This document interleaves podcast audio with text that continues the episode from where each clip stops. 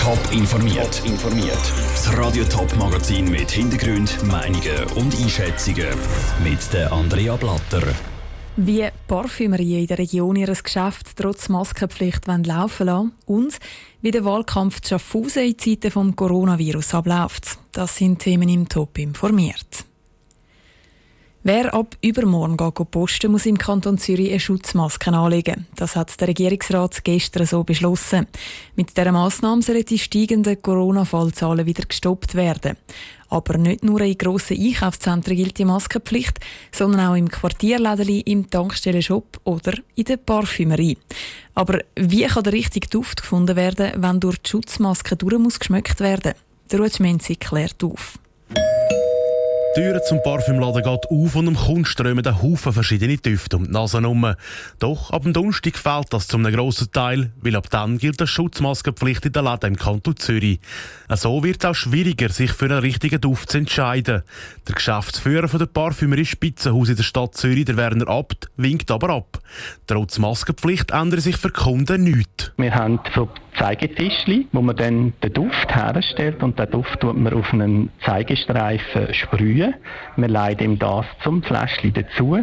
Ich gehe einen Schritt weiter zurück und der Kunde darf locker dann seine Maske abziehen und dort das normal schmücken. Die Maske abziehen ist darum kein Problem, weil die Verkäufer selber auch eine Maske haben und währenddem, dass der Kunde Maske abzieht, der nötige Abstand einhalten. Das ist fast gleich wie im Restaurant oder im öffentlichen Verkehr. Auch dort dürfen ja die Masken abgezogen werden, wenn etwas gegessen und getrunken wird. Dass wegen der Maskenpflicht weniger Leute in den Laden kommen, glaubt der Werner Abt darum nicht. Weil? Es wird sich auszahlen, vor allem für die Geschäfte, die immer schon das ernst genommen haben. Die werden auch mehr Solidarität von Kunden spüren, dass sie jetzt trotz dem Maskengebot weiterhin stationär ihre Geschäfte werden aufsuchen. Das sagen vor allem die Stammkunden, die weitere kommen, Parfüms kaufen. Weil halt Parfüm mit Schutzmaske kaufen immer noch besser sei, als Parfüm online oder per Telefon zu bestellen. Der Rutschminzi hat berichtet. Gewerbeverband von Zürich kritisiert den Schritt vom Kanton Zürich mehrheitlich. Es mache keinen Sinn, dass in allen Läden die gleiche Maskenpflicht gilt. Wie fest sich Maskenpflicht dann aber wirklich aufs Einkaufsverhalten auswirken, das müsse sich jetzt zuerst noch zeigen. Am Wochenende sind Stimmbürgerinnen und Stimmbürger von Schaffhausen gefragt. Sie müssen nämlich über verschiedene Vorlagen abstimmen und dazu auch noch den Regierungs-, Kantons- und Stadtrat neu wählen. Der Wahlkampf ist dieses Jahr aber bisschen anders als sonst. Ob die Parteien gerade beim persönlichen Wahlkampf das Coronavirus festgespürt, im Beitrag von Niki Stettler. Es ist Wahlkampf Schaffhausen. Die Kandidaten kämpfen dieses Jahr aber nicht nur gegen andere Parteien oder gegen die Politikverdrossenheit der Bevölkerung.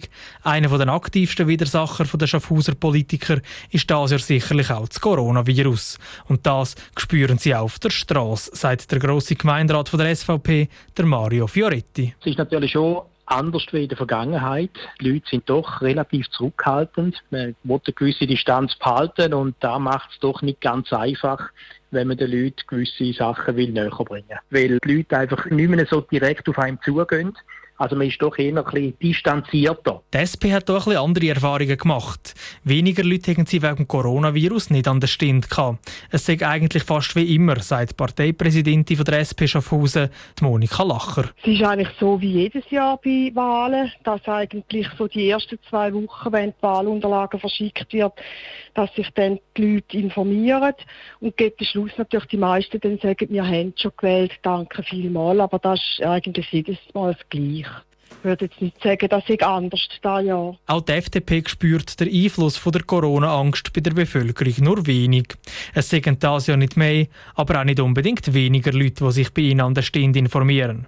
Es seien nämlich nicht Corona, sondern ganz andere Faktoren, die die Leute von einem Besuch am Stand abhalten oder eben den auch anlocken, sagt der Stefan Schlatter von der FDP Schaffhausen. Das hat natürlich auch damit zu tun, wer dann an diesen Ständen ist und wie viele Leute man eventuell schon kennt und wie populär die Kandidaten sind, wo sich die Leute dann doch mal freuen, die mal persönlich zu sehen. Das sind aber nicht so viele Leute, das muss man sich bewusst sein. Also es gibt auch viele Leute, die eigentlich froh sind, wenn sie nicht über irgendwelche politische Themen schwätzen. Der Wahlkampf ist im Endspurt und über Erfolg und Misserfolg entscheiden am Schluss nicht die Standbesuche, sondern die Stimmzettel, die am Schluss in die Turnen geworfen würden.